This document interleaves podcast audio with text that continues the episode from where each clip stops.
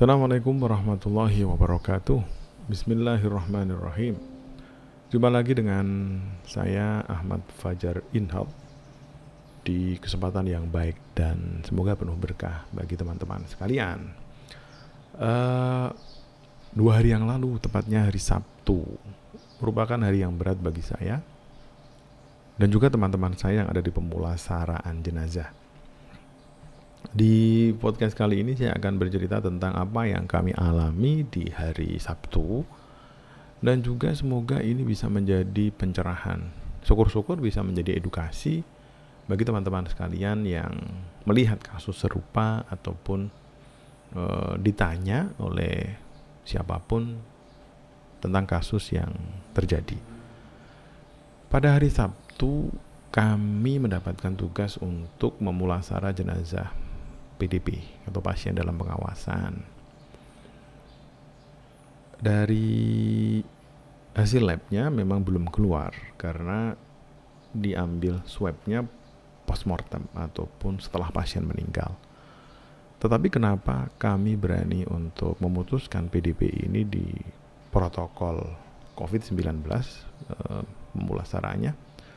Karena kita ada patokan, kita ada standar scoring di mana angkanya itu di atas ambang batas yang diperbolehkan.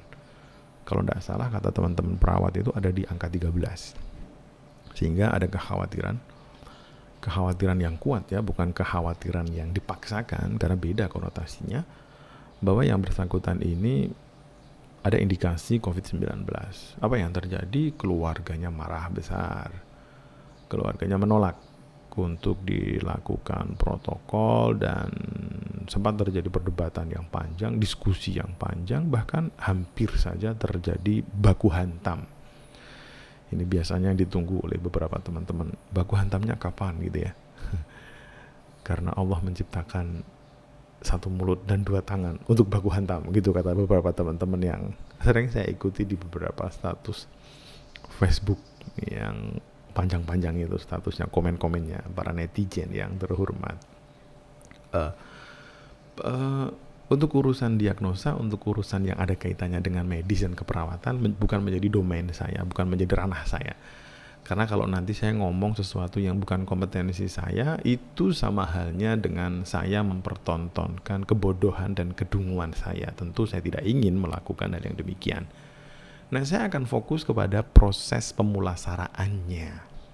Oke, pada waktu itu uh, oleh keluarga saya diminta untuk hadir, diminta untuk datang dan melakukan dialog dengan kiai. Dia seorang kiai yang ditunjuk oleh keluarga untuk mengawal proses hmm, akhir hayat dari si pasien. Kiai di kampung uh, pasien maksud saya. Kemudian saya ketemu dengan Pak Kiai, ada juga keluarganya, keluarganya banyak sekali. Banyak sekali deh pokoknya ya, lebih dari 10 gitu. Kemudian saya ditanya e, nanti ini jenazah mau diapakan pak? Gitu katanya. Ya nanti akan kita sucikan. Cara mensucikannya gimana? Cara mensucikannya nanti jenazah akan kita cek dulu apakah ada najis atau tidak terutama dari yang bagian depan dan belakang ya kemaluan depan kemaluan belakang itu kita cek apakah ada pipis atau adakah ada air be air besar ya ada kotoran kita bersihkan. Oke setelah itu gitu katanya. Setelah itu nanti jenazah akan kita tayamumi. Wah gak bisa gitu. Wah reaksinya marahnya luar biasa. Marah sambil matanya melotot gitu ya. Padahal di sebelahnya ada jenazah yang sudah terbujur kaku. Dan itu katanya adalah ibunya. Artinya di saat yang sama dia emosi dan melontarkan kata-kata yang kasar di depan ibunya sendiri meskipun sudah mati saya pribadi meyakini bahwa hidup dan mati orang tua kita itu sama saja sama saja artinya kewajiban untuk birrul walidain kewajiban untuk tidak meninggikan suara di hadapan orang tua itu tetap menjadi keharusan yang meskipun bapak ibu kita sudah tiada atau tidak ada itu tetap harus dilakukan gitu.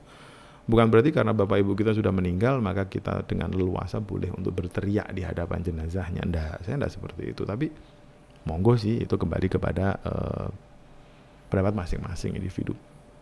Dia nggak mau nggak ada itu ceritanya jenazah itu disucikan ya harus dengan cara dimandikan gitu nah ini dia masalah pertama muncul di sini Masalah pertama muncul kenapa? Karena Bapak Ibu sekalian perlu kita ketahui bahwa yang namanya hukum fikih itu sifatnya dinamis.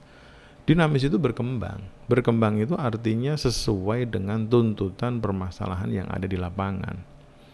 Bapak Ibu sekalian, jika ingin melihat bagaimana protokol ataupun bagaimana cara penanganan jenazah COVID-19, Bapak Ibu bisa melihat surat edaran Menteri Agama Republik Indonesia dan juga fatwa MUI tentang tajhizul janaiz ataupun bagaimana pulasara jenazah. Orang kemenak, ulama-ulama kita yang ada di MUI itu merumuskan hukum bukan berdasarkan emosional sesaat, bukan berdasarkan katanya, tapi mereka menggunakan landasan berpikir yang kuat landasan berpikirnya itu tidak hanya dari literatur fikih, tetapi juga dari perspektif medis. Ini dia masalah yang ingin saya uraikan di masalah pertamanya. Jadi kenapa kenapa dalam protokol itu diberi opsi untuk melakukan tayamum Bapak Ibu sekalian karena masih ada ancaman bahaya di sana dan dokter-dokter yang ada di rumah sakit kami belum merekomendasikan untuk dimandikan dengan air.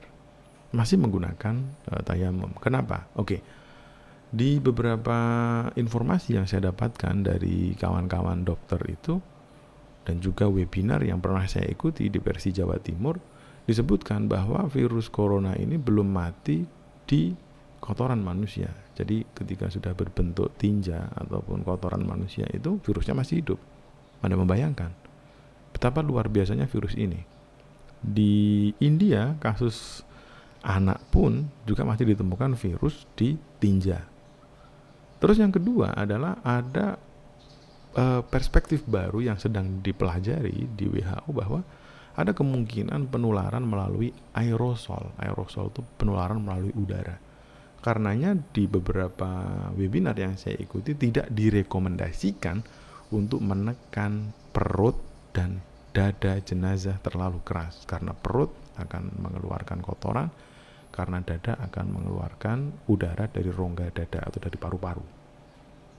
Dulu kan nggak ada pak, ya nggak ada. Makanya COVID-19 ini menjadi sesuatu yang sangat unik, tricky, ataupun susah ditebak. Setiap hari ada penelitian-penelitian baru yang merubah cara berpikir kita di masa lalu Nah ini mungkin yang tidak diikuti, mohon maaf, oleh para praktisi fikih, siapa pun, apa pun profesinya, apa pun sebutannya, baik kiai ataupun ustadz. Inilah yang jarang diikuti oleh beliau-beliau. Beliau, mohon maaf, hanya melihat satu referensi yaitu dari buku-buku fikih klasik. Saya pun juga melakukan hal yang sama. Saya pun juga membaca Fathul Qorib, Fathul Mu'in, sampai Fiqhul Islami wa Adillatuhu.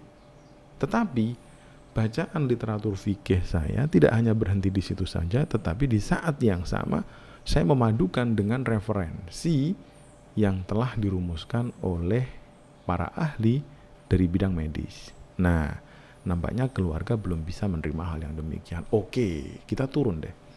Dari tayamum kita uh, turun ke air. Kemudian saya sampaikan kepada kawan-kawan kita bahwa untuk air tetap sama prosesnya, tetapi harus lebih ekstra hati-hati. Sudah ada beberapa regulasi yang dikeluarkan, tetapi sebenarnya kami masih menggunakan tayamum. Tetapi karena ini urusannya adalah urusan yang tidak mudah, bahkan keluarga akan mengancam kalau nggak sanggup kita bawa pulang ke rumah. Saya berpikir kalau dibawa pulang ke rumah nanti akan lebih banyak resiko-resiko uh, yang ditimbulkan ketika jenazah di Pulasara di rumah bisa jadi penularannya akan semakin banyak, bisa jadi ya pokoknya risikonya tidak baik lah. Akhirnya kita persilahkan jika memang mengendaki dengan air, kita pulasara dengan air. Sampai di kamar jenazah terjadi kejadian yang menarik. Jenazah yang meninggal ini kebetulan perempuan. Ini Pak Kiai diminta oleh keluarga untuk ikut memandikan jenazah. Saya bilang, mohon maaf Pak, apakah Pak jenengan mahramnya atau tidak? Pak Kiai dan saya kita sama-sama tahu hukum bahwa tidak boleh melihat aurat seorang perempuan kecuali mahramnya. Kemudian saya tanya, silahkan Pak Kiai bagaimana mau dirumuskan? Dia bilang katanya nggak apa-apa, lihat aja kok nggak apa-apa.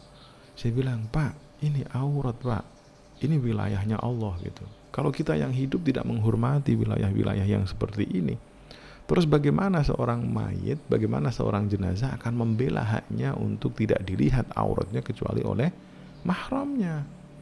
Tapi kalau memang memaksa silahkan, kita tidak punya pilihan lain kecuali mempersilahkan meskipun dengan ingkar dengan rasa merasa bersalah, merasa berdosa yang ada dalam hati kita. Tapi akhirnya Pak Kiainya tidak masuk.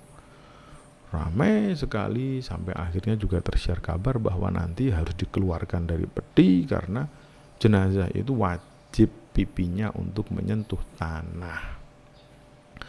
Teman-teman sekalian, eh, protokol COVID memang mengharuskan jenazah tidak boleh dikeluarkan dari peti. Bukan berarti ini melanggar, karena memang ada kondisi yang memaksa agar jenazah tidak dikeluarkan dari peti. Saya jadi berpikirnya seperti ini dalam beragama yang kita ikuti itu sebenarnya hawa nafsu kita atau ajaran agama itu sendiri.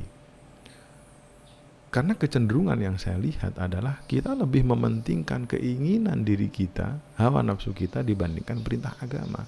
Perintah agama jelas, rumusannya jelas.